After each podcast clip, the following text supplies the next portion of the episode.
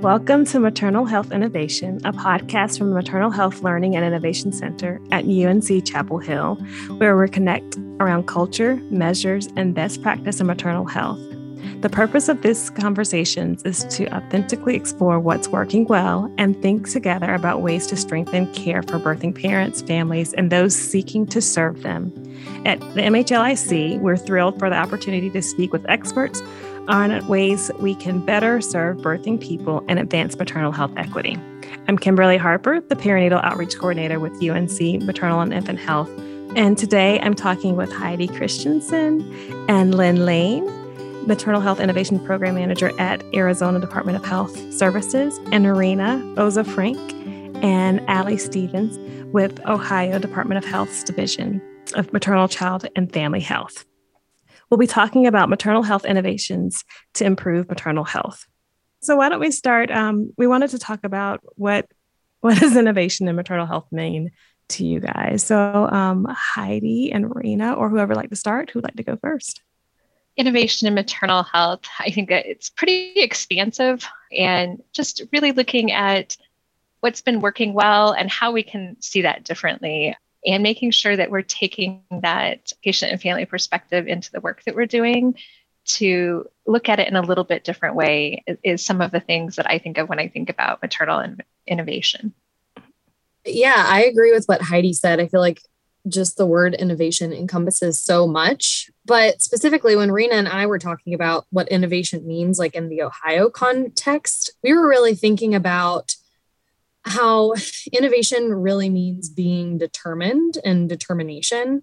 So many different factors have to come into play at the same time, such as like funding, political will, public support, and so many other things um, in order for innovation to actually happen. And that's never easily achieved.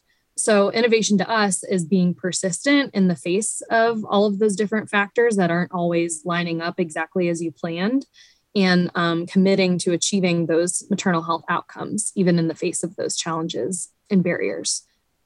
And I'll just piggyback on what Allie said. Sometimes when we think about innovation, the term thinking outside the box kind of comes to mind. But really, when we've been dealing with maternal health innovation in Ohio, it's really about thinking inside the box. And what we mean by that is, you know, thinking about what we have to work with and how to make those work together in an intentional, thoughtful, collaborative way to achieve what we're setting out to achieve. And an analogy there might be, you know, looking in your pantry of what, you know, ingredients do you have to make dinner tonight? and you kind of have to figure out what's going to taste good based on what's available that's kind of how we think innovation in ohio has looked. It's you know looking in our in our state pantry of what's available for us. And that's how we've been able to really focus our conversations and discussions about how to approach implementing and developing innovations for maternal health in ohio I love that analogy of um, of the pantry and cooking, kind of making things together.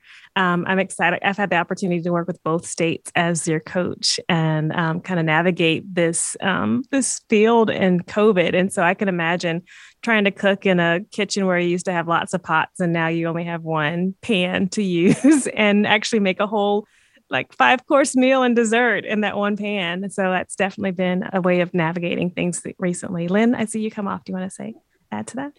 Thank you, ladies. I, I, I echo what you guys say, but um, I think for Arizona, you know, we have a large indigenous population here. We house 22 um, tribal nations um, in Arizona. So for me, I feel like innovation with maternal health is like holistic care that embrace that embraces cultural humility and empowerment, but also improves accountability and patient satisfaction from an indigenous perspective, it's not innovative, it's a way of life. It's just mm-hmm. really helping, I guess, um, people recognize that birthing individuals, their mental, emotional, physical, and spiritual well being is also what you know our conversations that also need to be included into improving ma- maternal health outcomes and i think that um, when we talk about improving maternal health outcomes. Some of these ideas have to be community driven um, and really culturally appropriate. It, it, should be able to leave room for like ancestral knowledge. Those um, teachings move with the generations moving forward. Yeah, thank you for adding that, Lynn, especially thinking about how we bring everything together and how I think a lot of times when we consider innovation, we think about creating something different or something new, but what does it mean to actually look at what's already in place, what's been in place, and how we really expand upon it and build upon the knowledge that we've had and integrate it to have a better outcome for everyone. And I think that leads really into kind of our next conversation where we think about what specific innovations or interventions would you like to share? I mean, I know that everyone's doing a million things. I'd love to hear more about about that. So I can hop in and go first. So, mm-hmm. kind of again, piggybacking off of what Lynn mentioned, it depends on the state, it depends on the community, depends on where you're at. Um, you need to learn from what is already in existence. Um, going back to the analogy of cooking with what you have in the kitchen, one thing that we really have kind of taken to heart here in Ohio, and one innovation that I think really um, exemplifies that is our Ohio Council to Advance Maternal Health. That's our state uh, maternal health task force. And with that task force, we really have been trying to cook with what we already have in the kitchen and build on the strengths of the organizations and the individuals who are impacted by either our medical um, organizations, public health organizations, to make sure that we are serving the individuals in Ohio the best that we can. That's really one one new innovation that our program here in Ohio and at the Ohio Department of Health has been working hard to um, build upon and to use like existing organizations to improve health in Ohio. So um, again, with Arizona and our indigenous communities, the, the maternal health team, we went to um, these tribal communities and asked them, you know, ways in which they would like, you know, for, for us to address maternal health, like where could we funnel money? Where could we place money? What were their ideas? And from that was birthed basically uh, what we end up calling maternal and family wellness from an Indigenous perspective trainings. So these trainings were community driven and culturally appropriate. These were specific trainings that you know different communities um, had requested, and you know within this this past year we um, had over 120 sessions that happened simultaneously in different communities all across Arizona. And, you know, it not only talked about like maternal health, but it talked about um, an Indigenous perspective. Like we did a full spectrum Indigenous doula trainings. Um, we did um, Navajo or Diné um, perspectives on maternal health. You know, there was just so many different different, different ideas about maternal health from a, a, a cultural standpoint. So it's really like, you know, allowing the communities again to take these ideas and own it to have their own empowerment. And you know just like with the cooking analogy you know like we all don't have just the same one pot. One person might have a wok another person might have you know a frying pan you know just different pots and pans that we use and that it shouldn't just be like this one pot. It's what's going to be universal for everybody yeah, we don't know what we're going to eat, and we all know what's best for each person, and how we um, how we work together is important. And I think kind of taking that that thought process, like you've brought your tribal task force together, and then even with your Ohio um, task force too, like those are two um, two big things to bring together. And I wonder what it's like when you pull everything together, thinking about um, possible challenges or are well also the strengths of being able to cook with multiple pots and you know and have a meal that's available to everyone. I think we're on that i think we're going to eat afterwards because we're cooking lots of stuff right? I'd love to hear about like how that how we've been able to navigate the challenges that are associated um, with those with that. Allie, you want to start first? Sure. So i think one of the challenges and reena you can definitely speak to this as well is making sure that we are including and sharing power with those with lived experience and the organizations that are really in the communities working with the individuals that all of the in- innovations the new initiatives that we're um, working on impact.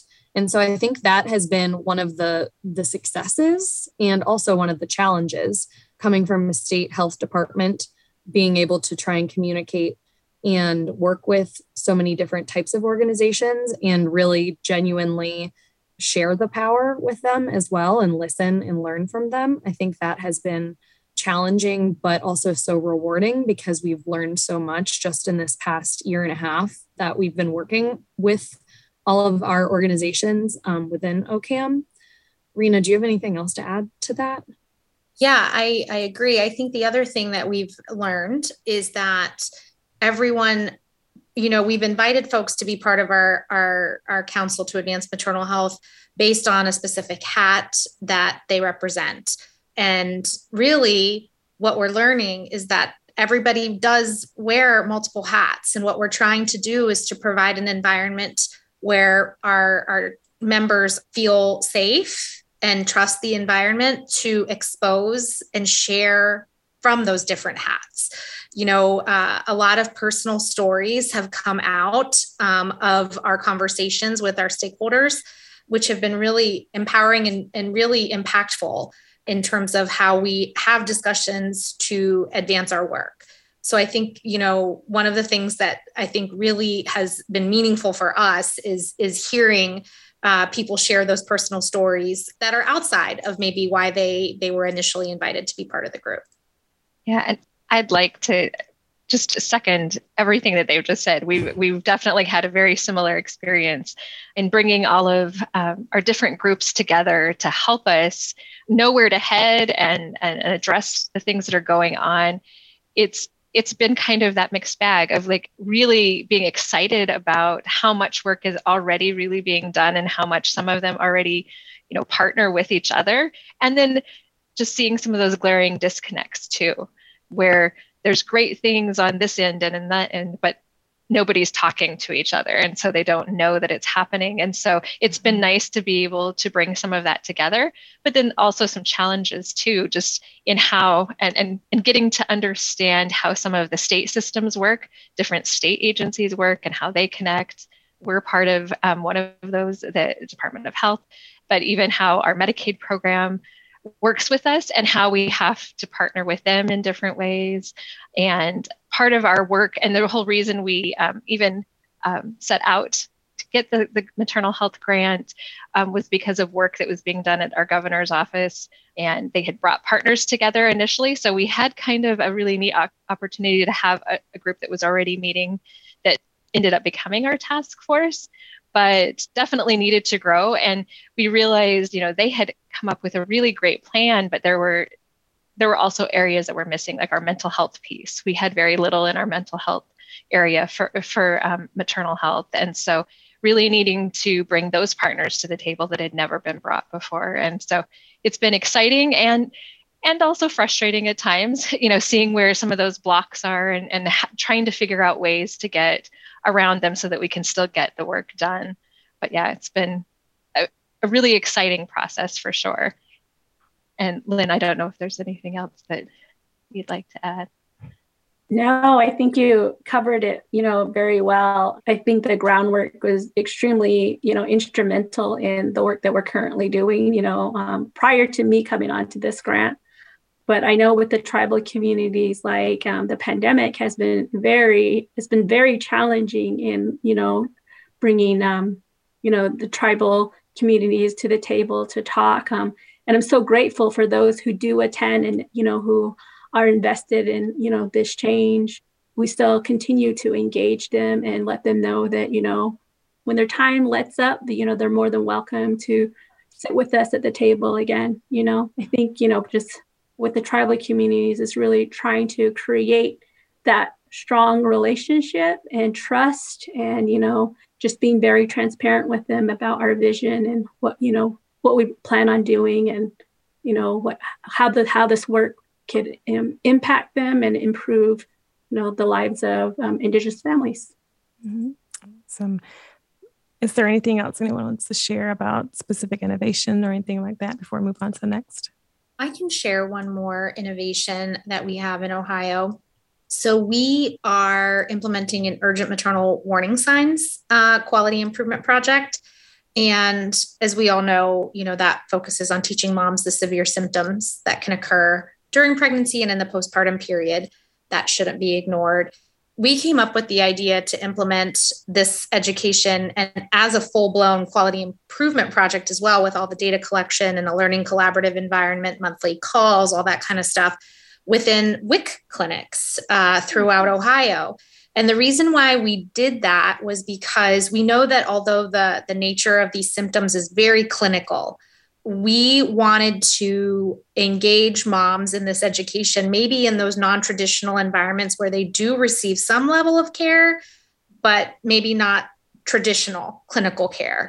And we did get some pushback initially from our WIC sites because of that very clinical nature of this messaging.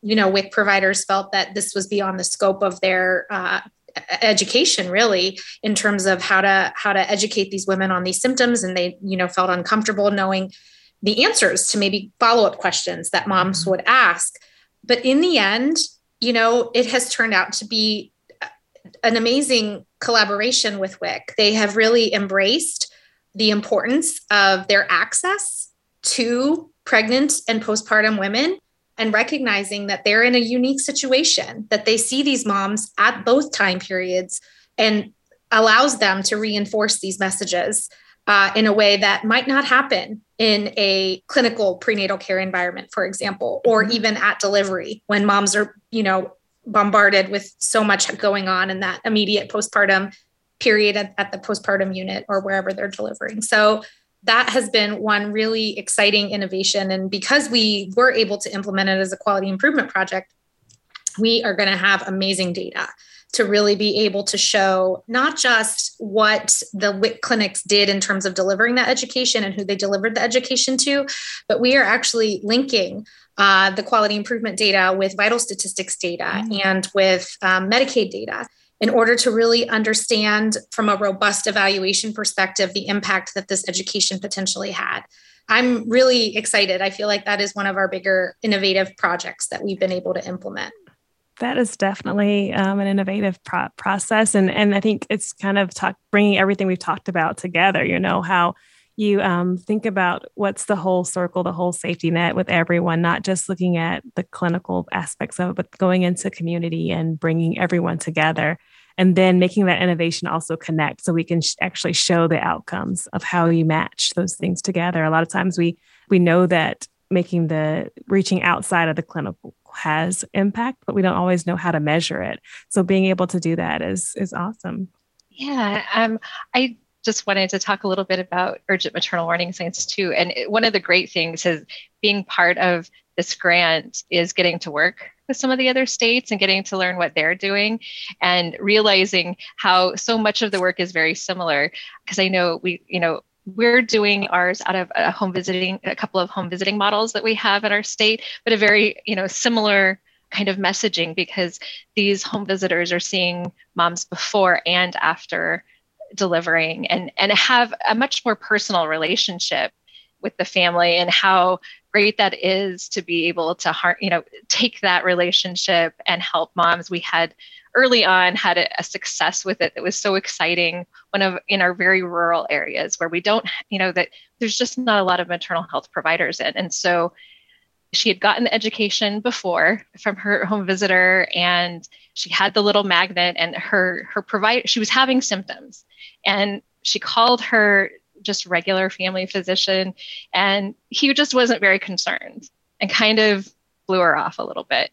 Eh, but she knew something was wrong. And and thankfully she listened to her home visitor about you know you know your body best. And you know if you think something's wrong get it addressed. So she went to her closest hospital, which was not a birthing hospital in Arizona, but you know, and, and brought the, the magnet and insisted that there was something wrong that she really needed to be checked out and and they helped her and, and they they admitted her and they were able to you know hopefully you know help her before something worse had happened and so it was that was a nice story to get early on to really encourage um, home visiting programs to continue to do it and to see that value. So we were excited that she was willing to share her story about that.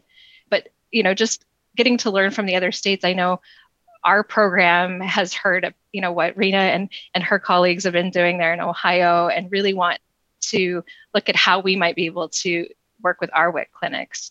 And so it's, you know, it's great to learn from other states and just it's it's been a fun process for sure. Yeah. Yeah. It's really great to hear how you can see your work actually making an impact. where you can hear a family that's been connected and saved and um, and having that connection. And I'll just piggyback on what Heidi said. So we did do a symposium across the four states that are implementing this education at the Maternal Health Symposium, National Maternal Health Symposium held. And we all are doing similar work, which is really interesting because none of us talk to each other, obviously, when we were planning our grants. And it is going to be a really great way to cross pollinate our existing efforts because we will be we had already planned to go to home visiting next. And based on the work in arizona we you know in other states we won't have to start from scratch on that because uh, our state collaborators and partners have already encountered you know some of the things that uh, we will need to encounter when we are ready to start talking to our, our state home visiting program. And similarly like heidi said when they're ready to start thinking about wic we're, we're ready and willing to share what we've developed and, and how we've developed it to, to help move their work forward as well. So it is it is a really uh, fun and useful uh, network yeah, I think that's one of the benefits that I've heard um, just from being able to serve as coach for both states, being able to say, oh, I was just on the phone with Ohio. I can make this connection with Arizona, or Arizona, I can make this connection with Maryland, or being able to have that close connection and conversation has helped to kind of navigate, especially um, in different times um, where we've been so far. I would love for Lynn to share more about the maternal warning signs and the work that you're doing with the tribal community kind of really exciting since we do have, um, again, like I said, a large um, indigenous communities here in Arizona. Some of the work that we've done is we've hired translators to translate, you know, the information in Diné Bizaad, which is the Navajo language, so that not only do they get to see it on paper, but they also get to hear it, you know, over the radio or I don't know if they're going through commercials right now or what, um, but they have, you know, the, they have the radio KTNN and um, K Indian as well.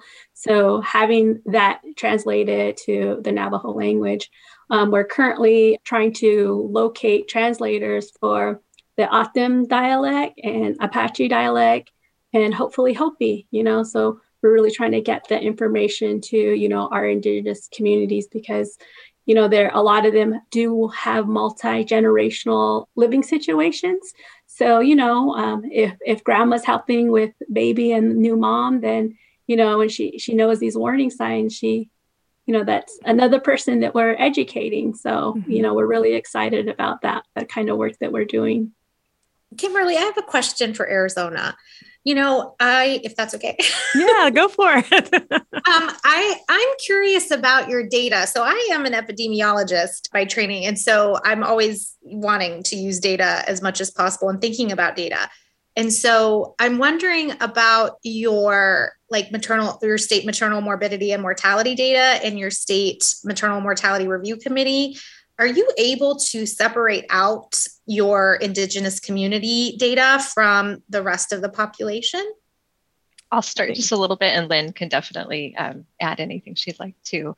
Because numbers can be very small um, despite the fact that our indigenous communities have bear the, the greatest burden of morbidities and mortality in our state the numbers are still small. And so that does get kind of tricky for sure when we're sharing data out.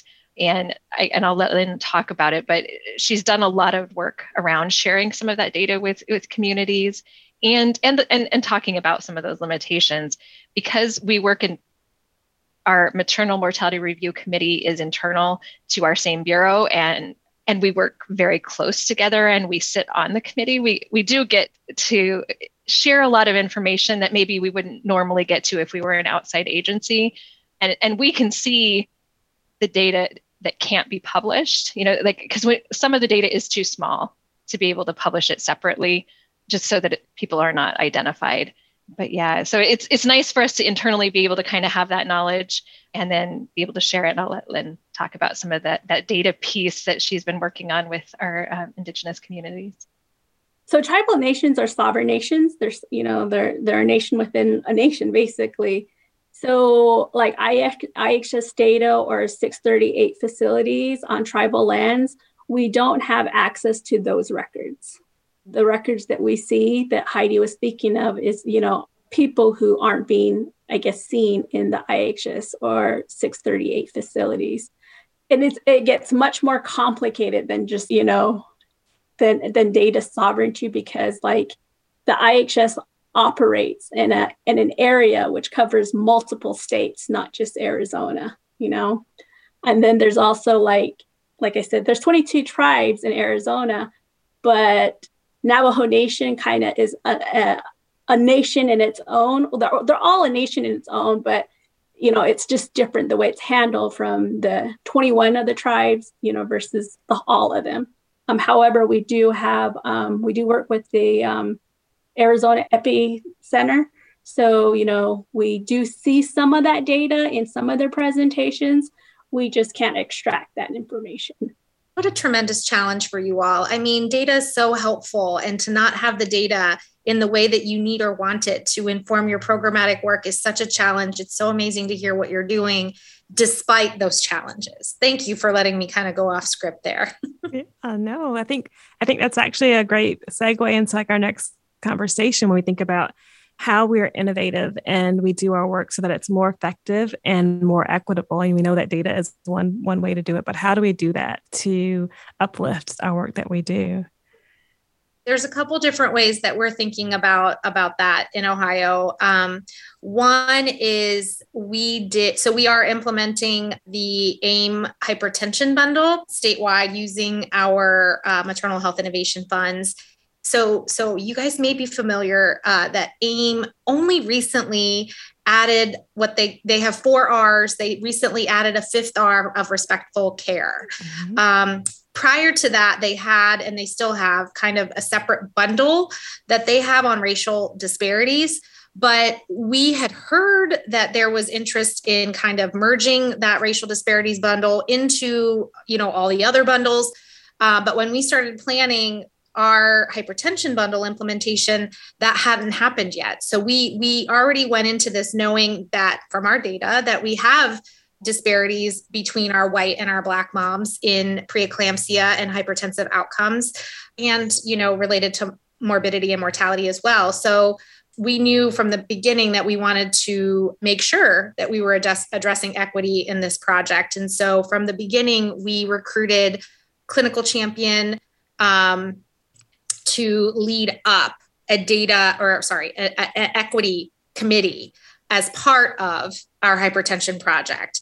And through that, we are still working through collecting information in order to inform eventual interventions, which it's a big it's a big task. It's a big project. It's a big thing to implement. So the things the, the the types of information that we're collecting now include a provider survey among providers who are participating in our in our hypertension bundle asking about experience with implicit bias trainings or other types of trainings asking about knowledge about disparities and asking about comfort level and talking with patients about disparities in maternal health outcomes.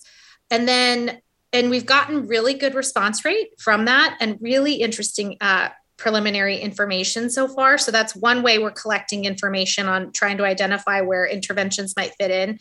We are struggling a little bit with patient survey. So we did ask our sites to put out a patient survey about their experiences. And this is again specific to women who have hypertensive disorders in pregnancy and are part of the data collection in the AIM hypertension project. So we're trying to, again, really be intentional about focusing who we're surveying from the patient population. That has not resulted in as many responses as we would like yet. We think that certainly COVID is having a tremendous impact on uh, administering that survey, just logistically and time wise with patients. So uh, we're hoping to get a better response rate with that and then we're going to kind of combine the two and take a look to see where we might be able to find areas of uh, intervention that might be useful and beneficial so that's one very specific example of how mm-hmm. we're, we're trying to to make our work more equitable and address that issue of equity Yeah, and just to kind of piggyback off a little bit of what you were talking about, we also um, in April started our our AIM collaborative here in Arizona, and we started with the hypertension bundle also, and had that same conversation about wanting to add that equity piece in somehow. And um, we're still very much in the beginning stages of that. And we, we've been able in our monthly coaching call to provide, uh, March of Dimes was able to provide their um, maternal health specific implicit bias training. And through that, we actually learned a lot from some of the conversations that were being had about just really that the hospitals we're working with really seem to have a lot of you know understanding and and and are very much on board with addressing those equity issues and and then some that are still having some challenges with that and definitely kind of not seeing where there are inequities. And so we're trying to figure out how to move forward with that and help them and give them the support that they need so that patients are getting that care. So definitely would really love to touch base with you on on that piece that you're working on because we're still struggling with that piece and how to to continue to move that forward. Um, i know with our tribal communities you know one of the things that we're really trying to do um, at the state level is be transparent with them and really ensure that we have a you know that there's going to be trust and this is a true partnership. This isn't us saying you have to do this. We want this from you. You know it's really like like what are ways in which you think that could improve your community? You know those are people who are there boots on the ground programs or you know community members. And i feel like that, that's you know that's where some of the answers lie. You know they're going to give us some of those answers and t- tell us like this is in our community this is what it looks like you know? Um, which could be completely different community to community um, but it's also like, you know, when we talk about, you know, trying to improve maternal health outcomes and being innovative about it, it's looking at, you know, not just the patient, like not just looking at the person and saying, I don't know, you need to change your diet or you need to eat more, or, you know, or whatever. It's, you know, looking at the environment and maybe, you know, their support system. Um, you know, I think it's looking at everything that impacts this woman's health while she's pregnant in all aspects of it you know home life you know environmental. How long does it take for her to get to the hospital transportation? Like there's so many different you know facets that could impact you know her her maternal health. So it's really not just you know focusing in on you know just provider or just patient it's looking at everything. So it's like okay where can we improve? Where do i where do we identify these gaps and improve these you know outcomes you know? This has been a great conversation today. Thank you for sharing your innovations and all those things. And i think as we um, start to wrap up our time together i would love for you guys to share what are um, lessons that you'd have for other innovators or other states that are um, deciding to join the maternal health innovation projects. What would you give them for tips I think one of the things that I found that has been really helpful and important is being really willing to listen and just be open and take in everything before jumping but also making sure that that lived experience is part of it because we've learned so much more in how programs affect people and how you know how that can work for us. And so i think yeah those two things is really those strong partnerships and listening and and having having that lived experience present. And uh, i think from our perspective and kimberly understands what i'm about to say for sure having worked with us for for a while now be prepared for innovation to be hard. It's not easy. It's not obvious. It takes time. It takes patience with not just yourselves but those around you and the partners that you want to you know build your relationships with and involve in the work that you want to get done. The process is certainly not linear. It is a bowl of spaghetti that you just kind of have to keep finding your end to kind of get to where you need to go. And things won't happen the way you intend but that's when you need to be flexible and open like you said heidi to change direction uh, identify that direction and and change direction as needed. I think we've learned so much having this grant this, these past couple of years. And so it's so hard to believe it's only been two years. It seems like we've had this grant for a lot longer. Uh, but we're really excited about the next few years and hope that we even get to continue all of this great work beyond that time period as well. Yeah, I I mean I echo what Heidi and Reena just said. I also think that this call is just also a testament to how you always need to be prepared to make connections and to network. No matter where you go, you, there could be someone that you're talking to that you didn't even realize that could be your next partner who's going to help you start a whole new initiative that could change something majorly in your state. So like I mean, this call, for example, we've been engaged in multiple different speaking opportunities. And most importantly, too, we've been connected with so many new uh, individuals who have joined our task force, OCAM, and they've turned out to be leaders that have really like driven the process ever since they've joined. So, yeah, I think it's just like a chain reaction, and you have to just always be prepared for it. Yeah, I think one of the things that I, you know, lessons I would share is that, you know, I feel like with this innovation work we're trying to do, I feel like there's no right or wrong way, you know, like any way is a good way. And just being open that this, you know, these changes are going to be, they're going to look very different in different communities. They're going to look different in state to state. It's just, you know, like going back to the cooking analogy, you know, we have different cooking equipment. We have different you know, ingredients in our pantries and our refrigerators. We're not all eating spaghetti tonight, you know, all across our nation, you know? So just being adaptive and fluid and flexible when, you know, when our communities ask us to be.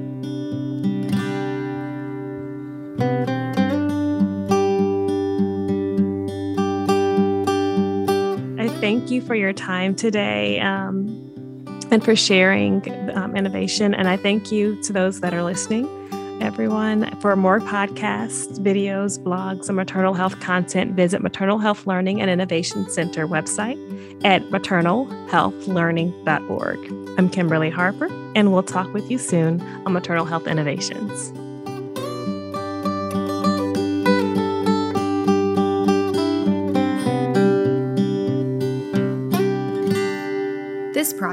Is supported by the Health Resources and Services Administration, HRSA, of the U.S. Department of Health and Human Services, HHS, under grant number U7 CMC 33636, State Maternal Health Innovation Support and Implementation Program Cooperative Agreement. This information or content and conclusions are those of the author and should not be construed as the official position or policy of, nor should any endorsements be inferred by HRSA HHS, or the US government.